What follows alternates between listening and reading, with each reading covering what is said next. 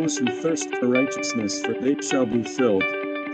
Hello and welcome to our Thursday podcast here on the Raised with Jesus podcast. We are Jeremy Lightman, and my co-host here is Zipper. And today our guest is Pastor Paul Horn. Welcome, Pastor Horn. Thank you. So one of the things, Paul, is to ask, where have you served in the ministry? I think what's interesting is, where did you first serve in the ministry? You know the answer to that question, because I followed you. Yeah. So I was assigned to Faith Lutheran Church in Radcliffe, Kentucky, which is 5 minutes from the main gate of Fort Knox, which at that time was the home of armor and cav for the Army, among other things. There's basic training there. And then over the years that I served there, the 3rd Brigade combat team came in during that surge in Afghanistan. So we had an influx of troops. We were in a storefront and then bought land and then built a church, and then I left. So it was, I was there for 10 years. And then I just wanted to kind of riff on being at Faith in Radcliffe, because it is unique that I was there as the first pastor and, is there in a storefront. What was that like, ministry in a storefront next to, what was it? It was a Korean gift shop. Oh yeah. A Korean gift shop. Yeah. What was it like in a storefront back then? It was rough. I remember there was 25 people that were coming to church on Sunday morning. And when you were out in the community and inviting people to come, or encouraging your members to invite them to come, and you tell them where you were located, across from the BP gas station on Wilson Road, they'd be like, "Oh, isn't that a storefront?" And immediately they were like, that's not a real church. You're not here for the long term. So it was tough. I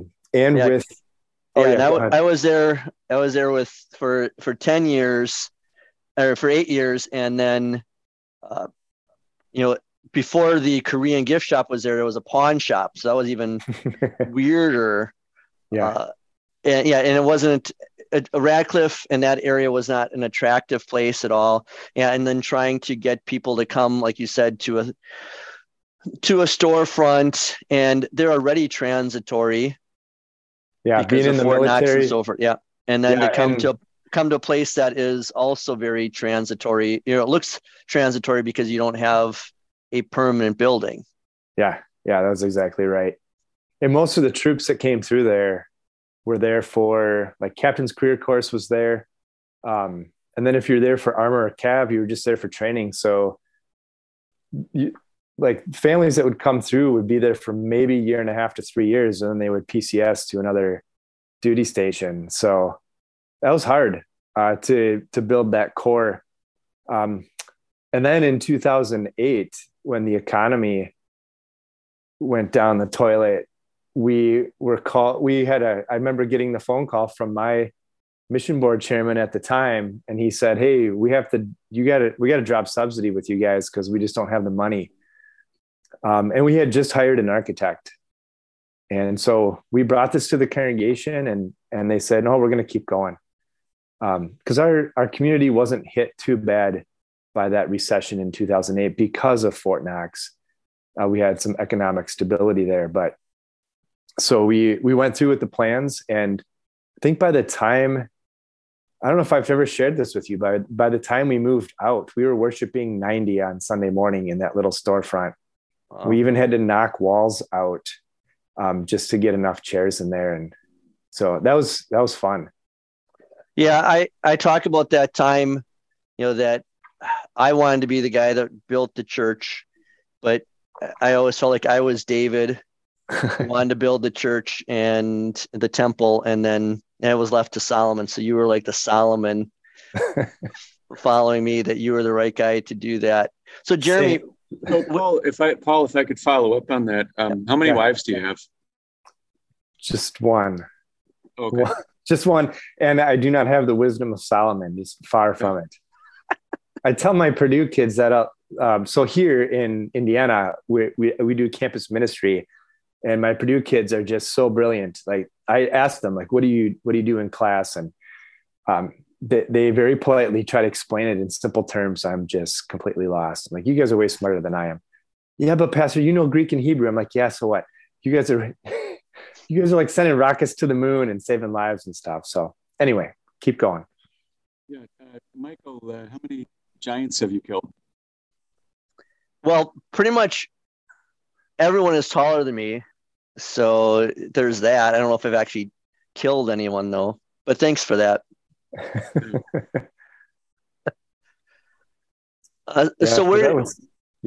Where did you go after Fort Knox then? Yeah, so we had built the church. I think we were in there for a year and a half. Maybe it was a year and a half, and we had good leadership. We were strong financially. We had a good ministry plan. And I don't know, I was at that stage where I felt like I had done what God needed me to do there. And this call from Georgia came. And so I accepted that call. And so I was in Paulding County, Georgia, which is northwest of Atlanta, suburb of Atlanta. And I was there for 5 years. And then received the call here to Lafayette and accepted that. In February of 2019, we moved. So what's it like there? Because you're one of our mission churches in our Southeast Wisconsin district, and then so you've got mission church. You just got a vicar. And mission setting, you've got the campus ministry. So, and you were in a storefront, right? We were, yeah. So why don't you explain to our listeners what, the ministry is like in the mission field there in West Lafayette? Yeah. So I loved it so much that I took a call from Atlanta, Georgia to Lafayette, Indiana, back to a storefront. I could not get enough of those storefront churches. So Jeremy, have you ever been in a storefront? I mean, have I been? Yes, I'm sure I've been inside of storefronts. In a storefront church, have you pastored in a storefront church? Actually, when I was a vicar, I think it was that I did guest preach at a storefront church in south of Madison area, Madison, Wisconsin. But anyway, that's that. Okay. So previous pastor was Nick Schmoller, who accepted a call to Martin Luther College in New Ulm. David Starr, who had been at Martin Luther College, accepted the call to Georgia to replace me. So we had this nice little triangle going on. All the spots were filled. So when I got here in 2019, the church already had property south of town of about 10 acres. And the leadership team said, we'll wait a little bit, let you get settled before we commence with the building project. And I had taken the mayor out for lunch, and then he introduced me to a county commissioner and a city planner. And we just kind of talked about the growth of the city, where it was going. And he's like, I don't know who told you that the city was growing that way, but it's not. It's going this other direction. And then we interviewed some general contractors, and they said, hey, if you're going to build on this property, these are all the things that you're going to need to do as far as site work goes. And we added up those dollars, and it was just an insane amount of money. Like, we can't do this. So we listed it in 2020, sold it in 3 days.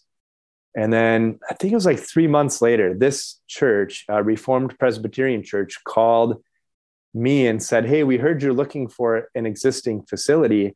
We've outgrown our church, our building, and we'd like to sell to you.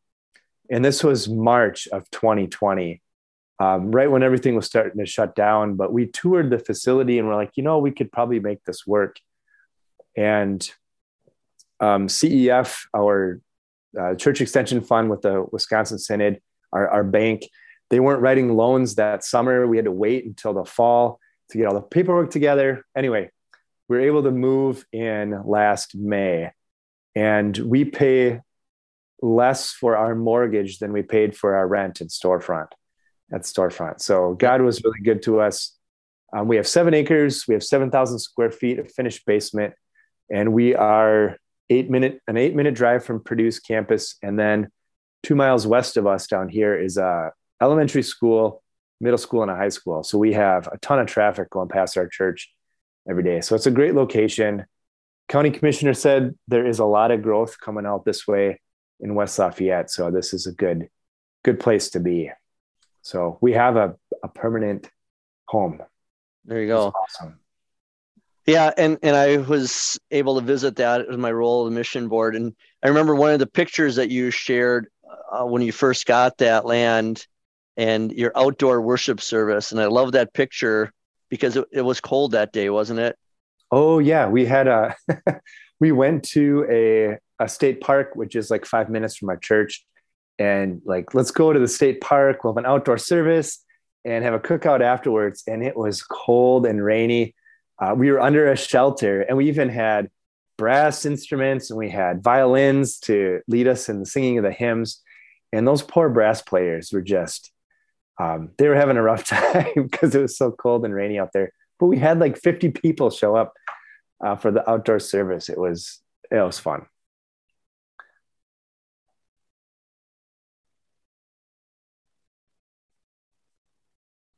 Oh, Jeremy, you're on mute right now. Sorry, there was somebody that sounded like they were going to come into my classroom here, and I wanted to make sure that was on mute, so apologize about that. I was just saying that I think if there are listeners that are trying to keep track, I'm just trying to keep track, that's 3 congregations that you've been at? Correct. Seminary? Yes. And how big is your family? Do you have kids? How old are your kids? Yes. So my wife, Becky, and I, we met at Martin Luther College. We have 5 children. Our oldest is 20. Our second oldest, and he doesn't live in the home anymore. Our second oldest is a freshman at Martin Luther College, and he's in the pastor track, and he wants to pursue that with an emphasis in music. Now we have 2 daughters at Luther Prep School in Watertown, Wisconsin, a junior and a sophomore. And then Henry is our youngest, and he's in 8th grade. So we just have one at home, and our dog, who is just a 1.5 years old. So okay. She is a mini Aussie Doodle. And we have never owned a dog before, and the kids have been begging for years. And they finally broke me. And so we have this dog. And I said, we can't get dogs because I'm super allergic.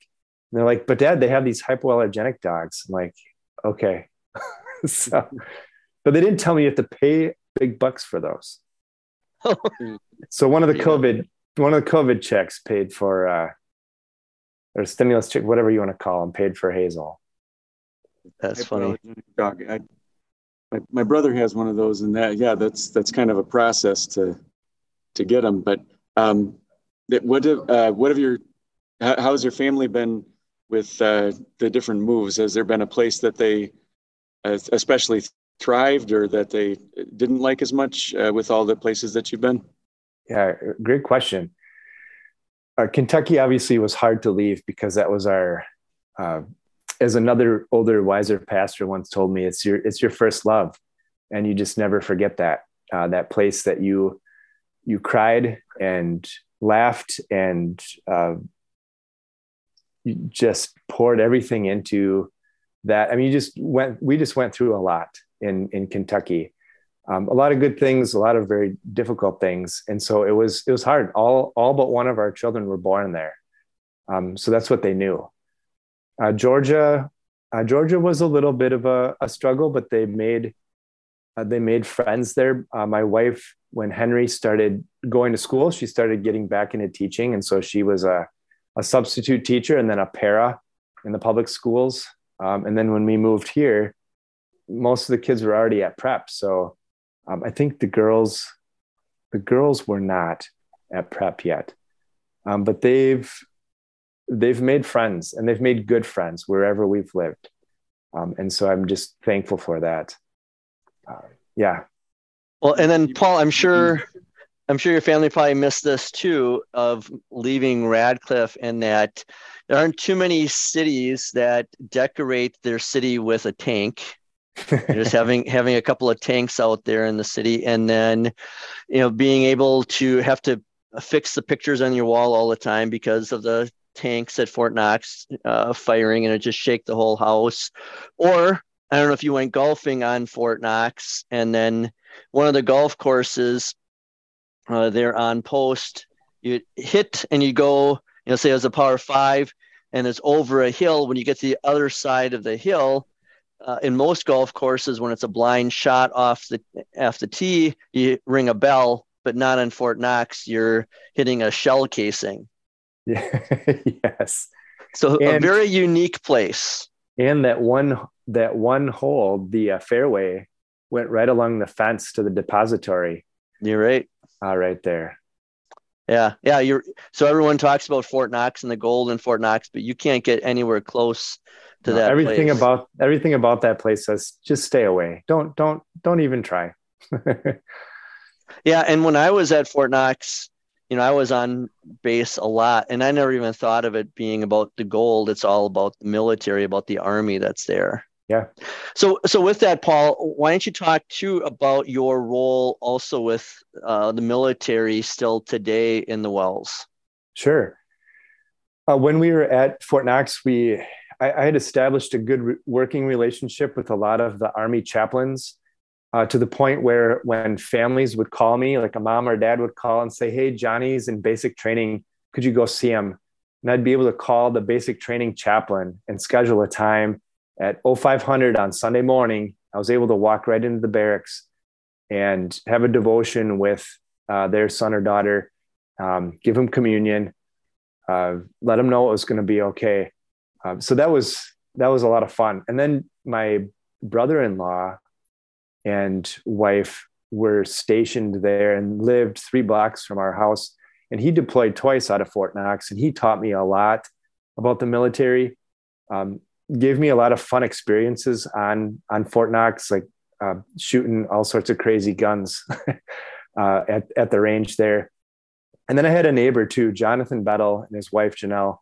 They lived 3 doors down from us, and we would sit on my front porch and sip good Kentucky bourbon. And he would ask me about what is life like as a pastor? And I asked him about the military.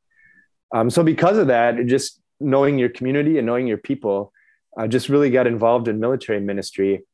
And when Joel Yeager's term expired, he was the chairman of WELS Military Ministry. They asked me and said, we would like you to be the chairman of this committee now. So I've been doing that for the last, 12 years, been the chairman of WELS Military Services Committee. So what does that entail? What is WELS Military Services? Yeah. So WELS Military Services is a ministry of the Wisconsin Synod. Our mission is to make God's word and sacrament available to all of our active duty, reserve, and guard troops and their families, wherever they are in the world. So to do that, we have a chaplain in Europe, and we have a chaplain here in the United States. So when our troops are stationed in Europe, our chaplain there will drive around Europe, all those different places, and have worship services and give them communion, catechize their kids, all of those, all the things that a pastor does. Our stateside chaplain is Chaplain Ziemer, and he does a lot of counseling with our troops. He helps equip pastors that serve churches located near military installations. And that's a lot of our work too, is we provide resources for our pastors that are located near military installations so they can better understand the military mindset, being able to provide resources for them. One of the things that we do is we have an annual military contact pastors workshop. This past year, we were in Savannah, Georgia, right by Fort Stewart, and we had interaction with the chaplains there on post. And then we bring speakers in to talk about what family life is like in the military, how our pastors can better understand that and better serve our troops and their families.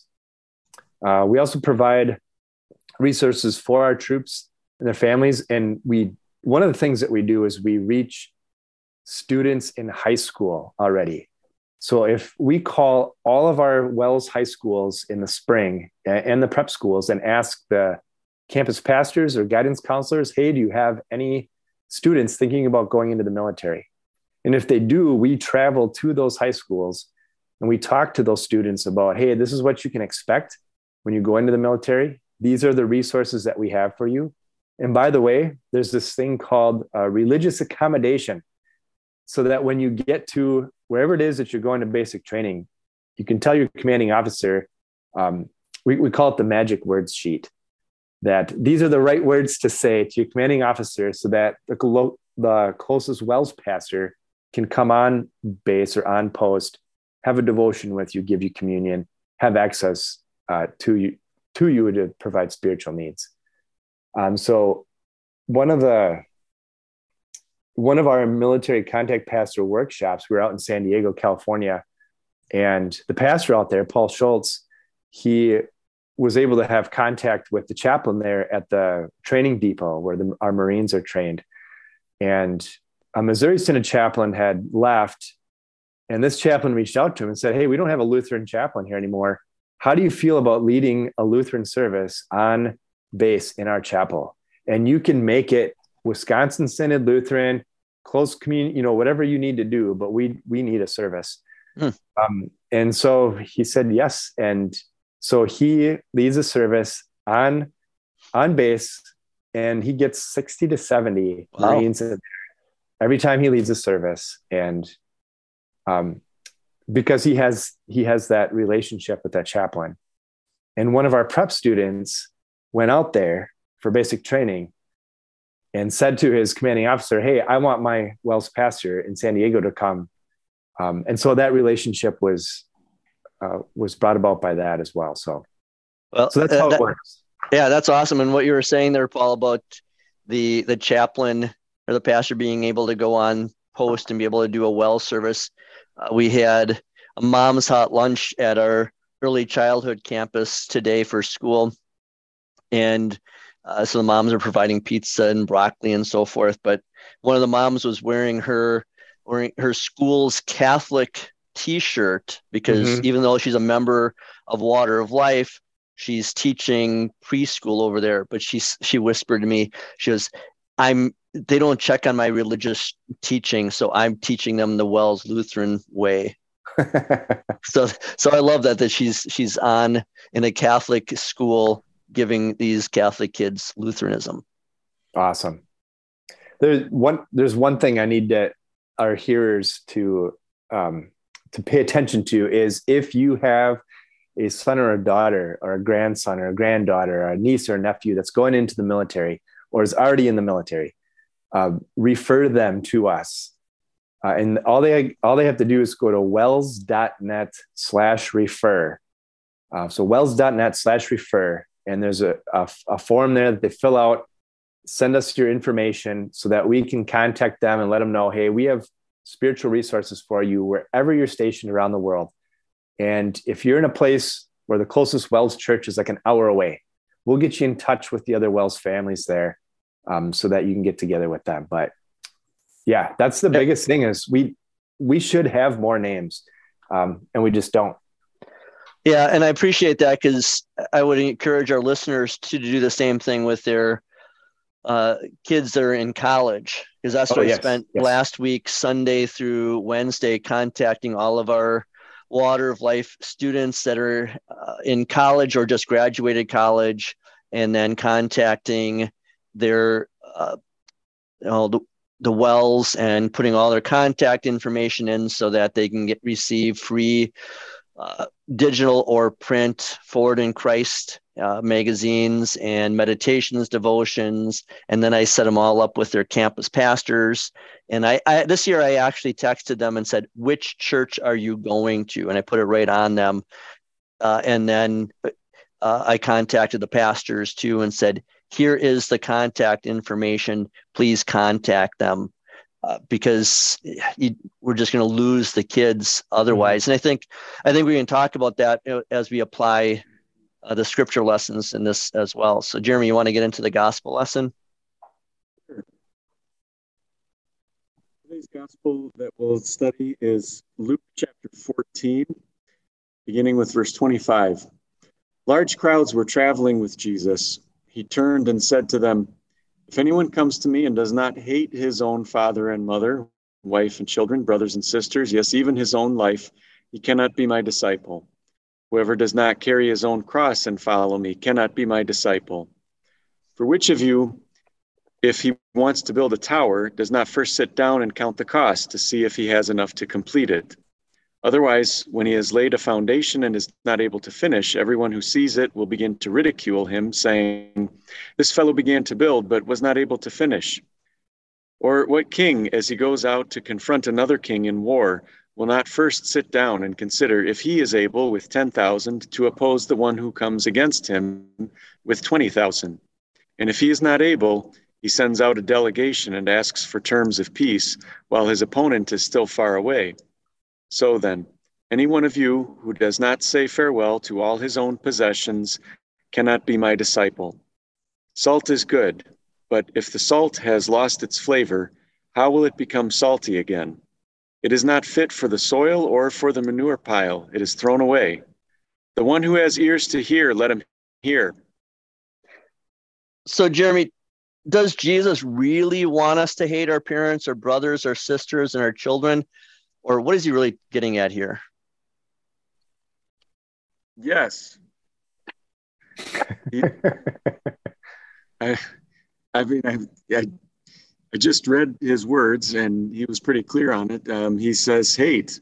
Now, if you want to talk about what does he mean by hate, I suppose that's another discussion. But it's kind of like that one where Jesus says, "If your eye causes you to sin, gouge it out." And then we turn around when, I've heard even pastors do this, but, we talk about that Bible passage and say, well, Jesus doesn't want us to take him literally here. Yeah, yes, he does. He always wants us to take his words literally. When he's saying hate, he means hate. But in what sense does he mean hate? I think that's more what you're getting at, right? Yeah. So what does it mean then? If it's not that, because obviously Jesus isn't telling us to have a wicked and sinful hatred toward our family members. So what does he mean? I always think of the way that family members can be so petty with each other. And I'm sure I'm guilty of this. So if I have any relatives or family that are listening, I apologize, but I know family can be this way with each other. They can say, well, if you don't do this thing or that thing that I want you to do, then you must hate me, or why do you hate me? And they can even play kind of mental games with each other like that. And I kind of think that's maybe what Jesus is getting at here, is that, no, you don't really hate your family members, but if they are perceiving the way that you prioritize him and his word above them and what they want, then they may interpret that as hate. And then he says, okay, that's very appropriate. Yes, you hate them. If they're going to make you choose between me, that is Jesus, and them, then if you really want to call yourself my disciple, you need to hate them. Yeah, and I think what you said there is an important word, that prioritize. Because in my studying of this, it really struck me that the word hate is really talking about a sense of less love. And for that, looking at Genesis 29, verse 31, where it talks about how the Lord saw that Leah was not loved. Quite literally, that the Lord saw that Leah was hated because Jacob loved his other wife, Rachel, more. And so less loved. And that's what Jesus is getting at here. So then Paul What motivates us as Christians to hate our families, to give up everything for Jesus, to prioritize him above everything else? I read a commentary this week that said, when I realized that nothing can come before Jesus, because nothing lasts beyond the grave except Jesus.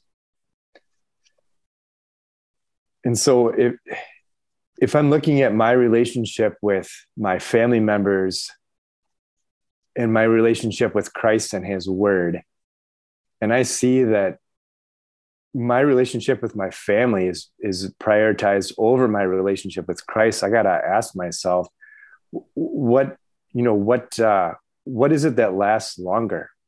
It's my relationship with Christ. Now, being in a family that's all Christ-centered, they're part of that too. So they're part of a bigger picture that we belong to God's family, which is more important than earthly families. So what motivates us to love Christ more than our families? Well, I think when I look at the rest of the words of Christ here too, is to see that this whole thought of this truth that I must bear my cross. I don't do that very well, but Christ has done that for me. Christ is my cross bearer. He's the one who's loved family more than me. Jesus loved his word more than his own family, even. Loved his word more than his possessions. I'm going to do that to them. Someone sent me this quote. You didn't misspeak, because even with the fourth commandment, you certainly did love his family more perfectly than I love my family. So that's part of honoring God and prioritizing him above all else. Yeah. Well said. One of my members had sent me a quote this week, and I said, I'm going to use that in my sermon, which I did. It's from St. Augustine. He puts it succinctly: Christ is not valued at all unless he is valued above all. And I think that says it very well. So, Jeremy and Paul, when Jesus says, whoever does not carry his own cross and follow me cannot be my disciple. So how would you talk about that, Jeremy, to high schoolers? And then, what kind of crosses might they have to carry as Christian teenagers? And then Paul, the same thing more with soldiers. And I'll talk about kind of with college students. So Jeremy first, what about high schoolers and carrying their cross? I want to start with pointing out that we're always being, with every sin or every temptation, we're always being pulled in the direction of disbelieving God, calling his word a lie, not trusting that he will take care of us. And so whatever that's really what the cross is, whatever the particular manifestation of that with high schoolers is. I suppose I would just point out how they like to complain a lot, that life is awful for them. And so I would say, you know how that feels, that you just kind of have to slog through life, and you don't really like going to school or putting up with the stupid people around you, and yet you still have to be polite to them anyway. That's kind of the cross right there. What would make it especially the cross is that you are doing it because you are familiar with your Savior Jesus, and you want to do it for his sake. Otherwise, it's not just general suffering in life that's the cross, but specifically enduring hardships because Jesus is your Savior and you love him. Thanks. And Paul, what about our soldiers, our men and women in the military? What kind of crosses might they have to deal with?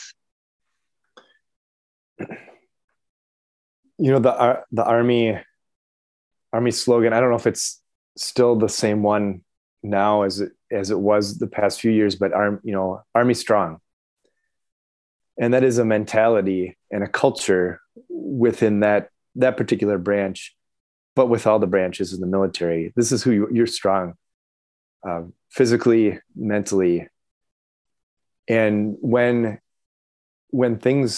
difficult things come into your life, whether it's you were deployed and you saw things and did things or failed to do things that men and women should not have to endure. And you come back from that and you're like, I'm not Army strong anymore.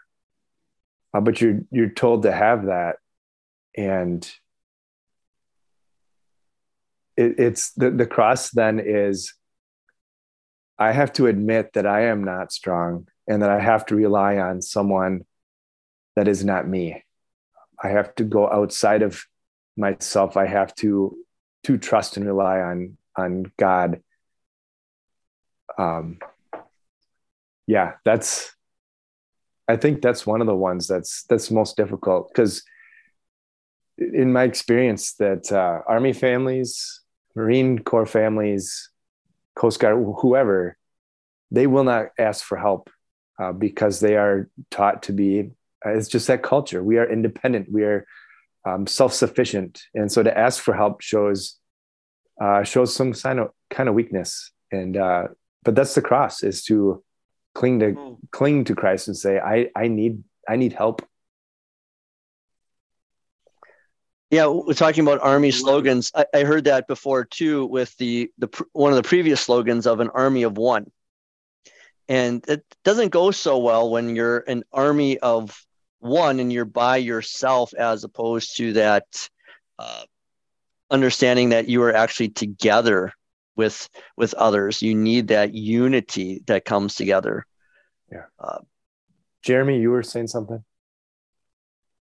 I just wanted to mention that I think there's probably a lot of overlap between Michael's question about high schoolers and military families in the area of mental health. Mm-hmm. That's probably part of bearing the cross as well too. Is that something that you found? Do you do a lot of counseling? I did. It's amazing that no matter where God has placed me in these different calls, I left Kentucky where it was, I mean, you'd walk into Walmart and troops were wearing their ACUs or BDUs. And you didn't really see that in Georgia. There was a reserve air base there, but so you did see some airmen in uniform, but it was more running into veterans and having conversations with them, or reserve troops. But here too in Indiana, I have a prospect who was in the Marine Corps and deployed twice, and he saw something happened to him. IED went off and killed somebody that he knew and respected, and he's been dealing with that for a long time. So yeah, that is something that mental health is a big thing in the military. Yes.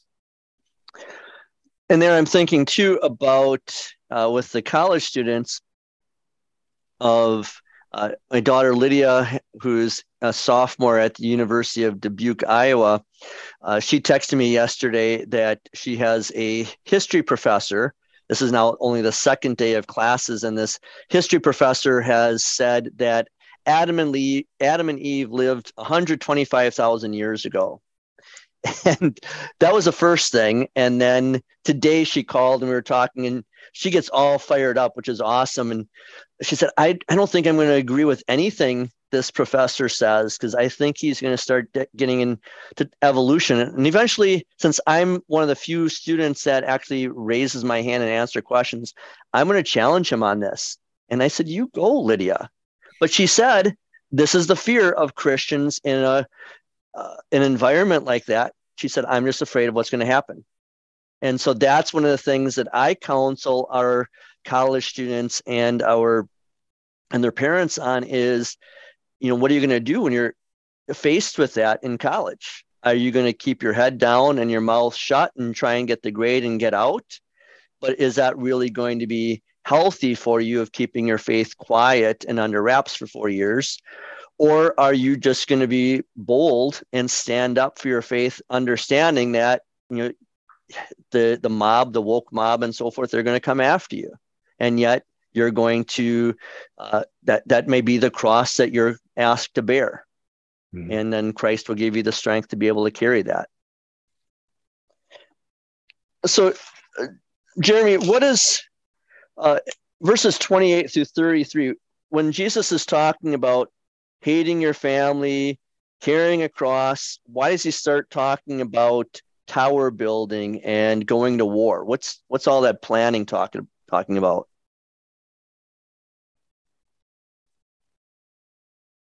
Oh, you're on mute again.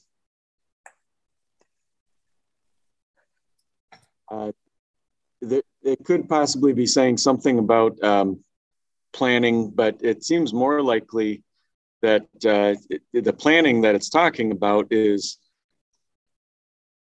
recognizing the challenges that are going to come with calling yourself a follower of Christ. I was thinking at the beginning of the reading how it said large crowds were traveling with Jesus. So this was obviously a time of popularity for him, that a lot of people were his followers.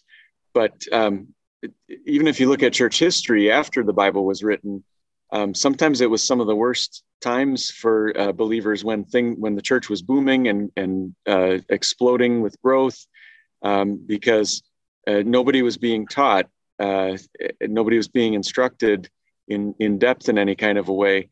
And so he's saying, basically, don't just follow me because the crowd is following me. Don't just follow me because you think it's cool and popular. You need to recognize that frankly, he's saying, I'm going to war against you. He's the other king that's coming against you. This is how he talks in Psalm 110. He says, "Rule in the midst of your enemies." The psalm writer David says, God, please rule in the midst of your enemies. And Martin Luther talks about that being what we're really praying in the second petition of the Lord's Prayer, "Thy kingdom come." We're saying, God, will you please take your army of words and conquer my heart? Just march in there and take over more influence of my life. And that's really what he's getting at with this war analogy and with the tower. If you're going to take it upon yourself to build the church, maybe that's why it's good that one of you was the one who started the congregation, and then the other one was the building project guy, because that takes a lot of work. There's a cost to it too. You see that I'm losing hair. That's part of that was from the building project. So did you count the cost ahead of time?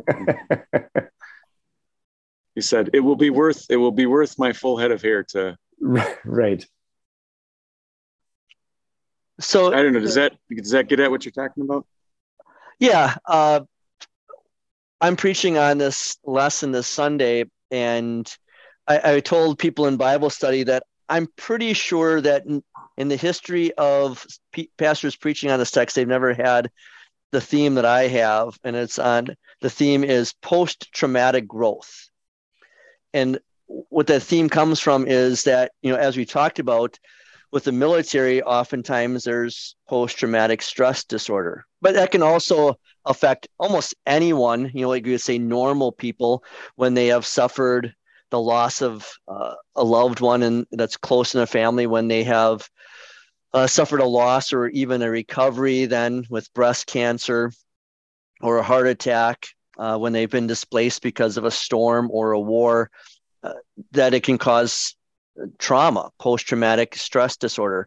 And yet a book I was reading this last week also mentioned that those same kind of events that can cause a disorder and stress, those same traumatic events can cause traumatic growth.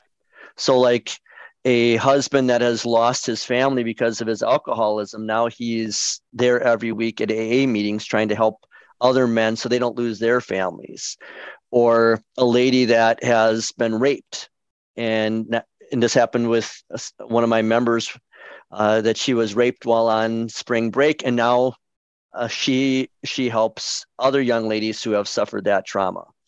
Or maybe a young lady that while she was scared and young and didn't know any better when she had an abortion, and now she understands that was life that she took from her child, and she's the biggest pro-advocate for life and helping other young ladies, so that can cause growth. And that's what I want to get at with this text, with Jesus tells us ahead of time, these are the things that are going to happen to you. You're going to have your family separate from you. You're going to have to carry a cross. You're going to have to understand the cost. But we pray that the Holy Spirit's going to cause that to bring growth in us, a growth in our faith, a growth in our family's faith, and then overall a growth in God's kingdom. Last question I have on this, Paul, he's talking about, again, hating your family and carrying a cross and building plans. Why does he talk about salt at the end, saying salt is good, but if the salt has lost its flavor, how will it become salty again? What does that have to do with a discussion on discipleship? Yeah, I'm in my sermon, I'm going to ask that same question. I'm going to go through all these things and like, what's the deal with salt here at the end? And just understanding historical context, in Jesus' day, salt was a preservative, not so much for flavoring food, but as a preservative, and it can be used to season food. And the other thing too, I didn't know this till a member at Faith in Radcliffe said this. You probably know who I'm going to talk about here. He said salt also kills yeast, which I didn't know. Steve Reinheimer. He would know that. He was a baker. Yeah. He baked German pastries for us all the time. Anyway, so if salt were to lose that ability to as a preservative and to season food, it's useless. You got to throw it out. So the same is true if family ties, the burden of the cross, possessions, that hinders people from becoming disciples, they will be like tasteless salt and ought to be thrown out. And Jesus alludes to this earlier. He says, you are salt, so be salt. But if these things get in the way, then you're not salty anymore and you should be thrown out. Your mention of Steve Reinheimer reminds me of this, Paul. So I remember one of the crosses I had to carry when I was pastor down in Radcliffe, Kentucky, because what was interesting there was the amount of German ladies that we had in our congregation. I think I know where you're going with this. Yeah. And that... So it was interesting. So what happens is our young soldiers go overseas. They're stationed in Germany, and then they meet a young lady over there, and they marry her and bring her back when now she's in the States. And they like to hear the German language, their mother tongue. And so several years into my ministry there, we worked with our evangelism chairman, Steve, that we mentioned, who was fluent in German, and we started German worship services once a month. And Steve would do the liturgy, and I would preach in German. And yet I had 4 years of German in high school, but high school German really, so I'm sorry, Jeremy, maybe you're a better teacher. I'm sure it wasn't the teacher. It was the student that I didn't pick up much. And I preached, and I had no clue what I was doing. I just read one of our sermons that we pulled off the internet from our sister church over in Germany. And then the German ladies would be sitting there giggling at my pronunciations. Yeah, this sounds all very familiar. And they would fight over how to pronounce, because if you were from the South, you would say it this way. And if you're from Central Germany, you said it this way. If you're from the North, then you said it this way. And they would sit there and fight at the dinner after the service, like, no, Pastor, you should pronounce it this way. Like, my goodness. I didn't know that. What they did is they just laughed at me, and I would say, well, if the German language didn't stuff a whole sentence into one word, it would make it a whole lot easier to pronounce these words. So I don't know, Jeremy, if you want to defend the German language, because Jeremy is the German teacher at Shoreland Lutheran High School. He should have been the guy that was preaching in German. Everything you said is pretty accurate. Okay. It is interesting, though. I did go down once and preach at a WELS church in Tennessee that is by a military base. That same thing. A lot of the servicemen would marry German ladies and bring them back, and they had so many that they had a German service. I think twice a year. Yeah, that's Fort Campbell by Clarksville. Yep. Anything else you guys want to bring up with the gospel lesson? Okay. Jeremy, you want to read the epistle lesson? Because I think this is kind of unique, because I don't think we get into reading Philemon too often in the scripture lessons for worship. Yeah, one of the interesting things is so many of the letters, the epistles in the New Testament, are written to a whole group of people, and this is written from Paul to just one individual, Philemon. So I'll read verse 1 and then verses 7 through 21. Paul, a prisoner of Christ Jesus, and Timothy, our brother, to Philemon, our dear friend and co-worker. For I have received great joy and encouragement from your love, because the hearts of the saints have been refreshed by you, brother. For that reason, even though I have plenty of boldness in Christ to order you to do what is proper, I'm appealing to you instead on the basis of love, just as I, Paul, am an old man and now also a prisoner of Jesus Christ. I'm appealing to you on behalf of my child Onesimus. I became his father while I was in chains. There was a time when he was useless to you, but now he is useful both to you and to me. I have sent him, who is my very heart, back to you. Welcome him. I wanted to keep him with me so that he might serve me in your place while I am in chains for the gospel. But I did not want to do anything without your consent, so that your kindness would not be the result of compulsion, but of willingness. Perhaps this is why he was separated from you for a while, so that you would have him back forever, no longer as a slave, but as more than a slave, as a dear brother. He certainly is dear to me, but he is even more of a dear brother to you, both in the flesh and in the Lord. So if you consider me your partner, welcome him as you would welcome me. And if he has wronged you in any way or owes you anything, charge it to me. I, Paul, have written this with my own hand. I will repay it, not to mention that you owe me your very self. Yes, brother, I am asking for a favor from you in the Lord. Refresh my heart in Christ. Confident of your obedience, I write to you, knowing that you will do even more than I ask. So, Jeremy, you want to give our listeners some background on where Paul is and why he's writing this letter to Philemon? Yes. Man named Onesimus was a servant in the household of Philemon, and Philemon was a wealthy Christian convert, which is kind of strange, actually, if you think about it. Most of the Christian converts were the lower classes of society in the early Christian church, and either slaves or foreigners, women, people that were looked down upon. And Philemon was actually kind of a more upper crust kind of a guy, and he had workers in his household. And Onesimus worked for him, but then ran away. And Paul was in Rome. I think that, do I have that right? Yes. He was in prison. He was in Rome. Prison. Yep. Okay. And was this his house arrest where he had a little more freedom? He could move around. I think so.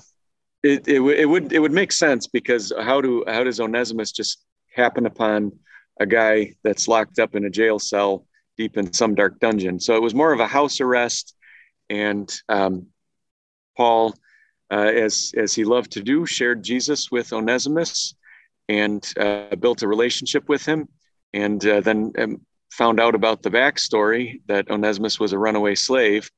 And actually sent Onesimus back with this letter telling Philemon, how about you let me keep building my relationship with Onesimus.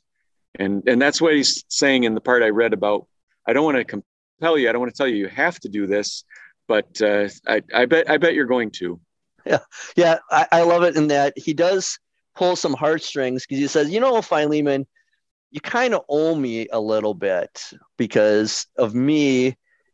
You were converted and now you're a leader in the congregation. And by God's grace, Onesimus, while he was with me, now he was converted and now he is a brother in the gospel with me and with you. So based on that, why don't you send him back? Right. So Paul, what caused Paul joy when he thought about Philemon? Just list off all the descriptors Paul uses for Philemon: a brother, dear friend, a fellow worker, a fellow soldier. The church meets in his home. He calls him a partner, a helper while he was in chains for the gospel. It just bleeds off the page, this pastoral love and care that he has for Philemon, this brotherly love that he has for him. And what's interesting too is understanding that Onesimus is more than a servant. He is a slave and he's run away, and Roman law allowed a slave master, a slave owner, to treat his slaves harshly if they did this, even put them to death, to kind of prevent this from happening to other slaves from doing the same thing. So what is Paul appealing to then, Jeremy, that Philemon doesn't do that, of treat Onesimus harshly?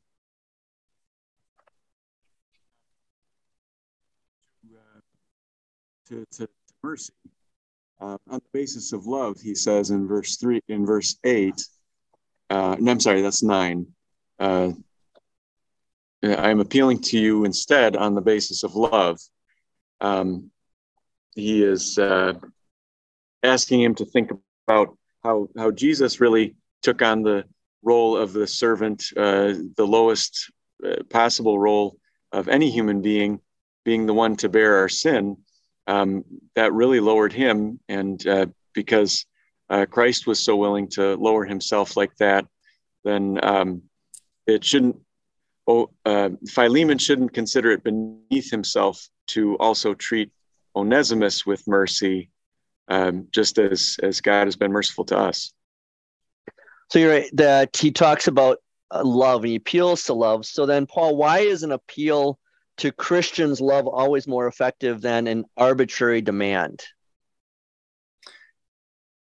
The demand, arbitrary demand, that's motivated by law. Maybe you just do it out of compulsion or guilt, but Christ's love compels us to act this way. An appeal to a Christian's love is always more effective because at its heart is Christ. So the last question I have for you guys is maybe to think about someone like this, that Onesimus' conversion was the result of Paul sharing the gospel with him. And now he is serviceable, or he is providing a wonderful service to Paul in his old age while he's in prison. And more than that, they've become dear friends. First, Jeremy, and then Paul, can you guys think of times in your ministry of someone who has become very dear to you because the Lord allowed you to share the gospel with him or her, or with them as a family? And don't just say yes, Jeremy. There's some kind of play of words. I remember somebody saying about the name Onesimus that it sounds similar, or it's even the same thing as the word in Greek for useless, like that it's somebody who's an absolute slacker, and that kind of seems to be the idea here. And then that's why Paul then he says now he is useful to me. You're asking about somebody that I've shared the gospel with and then has become dear to me. I suppose I could mention names like Leo and Sonia, that neither of whom were slackers or useless. They're just people that I didn't know from Adam. And then when you tell them about Jesus and build a relationship in Christ, suddenly they are as close as family members and as dear to you when before that you didn't know anything about them. Paul, how about you? Can you think of someone that you've shared the gospel with? Yeah, this has happened more than once, but a Vietnam vet that came up to me and he said, "But Pastor, I don't know if I could step foot in church because I'm pretty sure lightning would strike." And I said, "Well, I'll stand right next to you then so that it hits both of us." And he came, and after church, I kind of jokingly stood right next to him and I said, "Hey, we're both still here." But he kind of laughed, but he had a pretty serious look on his face. And he said, I'm afraid. I'm afraid that I've lost my faith. And I said, "The fact that you're here and you're asking me that question tells me that you haven't, otherwise you wouldn't be here." So then to be able to take him through BIC and just to all the things that he had done in Vietnam, that all that's forgiven, all that guilt that he was hanging on to, that be able to take him to the cross again and again and say, just let Christ bleed all over that. He's your guilt. He's set you free. He was. And there, since we mentioned Steve's name before, I'll mention him again. So he was one of the first people that God brought into our church when I was down in Radcliffe, because we had a base of like 15 members when I was there, but he wasn't one of them. And I'm not sure how we connected. I think it was through phone canvassing. You know, I always describe phone canvassing as, you know, soul sucking. And I appreciate that we don't do that anymore. Oh, it's awful. Yeah. But I think he came through that. And then, you know, the Lord blessed him with his faith after the adult confirmation class. He was our evangelism chairman, always had lots of energy, always brought lots of food, because once a month we would have potlucks, and Steve would bring us chili. And it was a special chili because he made sure real chili does not have noodles in it, and his would have cactus leaves in it. But then through Steve, he brought his son and daughter, his brother, Chris, and his children. I still remember baptizing all three of them one day, along with another family of 4 children. And just the way Steve was a leader in our church. And I bring it up too, because I'm holding a call right now to another church. And I think of Steve's words whenever I'm holding a call, because usually people are telling you to stay at the church. You know, you kind of wonder about the people that tell you to go. Thankfully, I haven't had too many people tell me over the years to go, but Steve was one of them. But not because he was tired of me being there. He said, "You know, Pastor, you need to take this call because you've outgrown this one." And that was pretty powerful to say, you know, God, because I got to Radcliffe and I had no clue what I was doing as a pastor. And yet, you know, God blessed me over those 8 years to be able to come to a much larger church that had a lot of issues at that time. And Steve was exactly right. So, and I thank God for someone like that. And that's why I want to encourage our listeners, as you hear the epistle lesson this Sunday, and you hear the words that Paul uses to describe Philemon and Onesimus, think of those people whom God has used you to share the gospel with, if it's your children, your grandchildren, your neighbor, others in the church or whatever, and then thank God for them. Anything else you guys want to bring up with this lesson? Okay. All right, well then we'll finish it up here. This is Michael Zeiling with Paul Horn and Out Like a Lightning. Let the one who is thirsty come, let the one who wants the water of life, take it as a gift. Stay thirsty, my friends, then drink deeply from the water of life.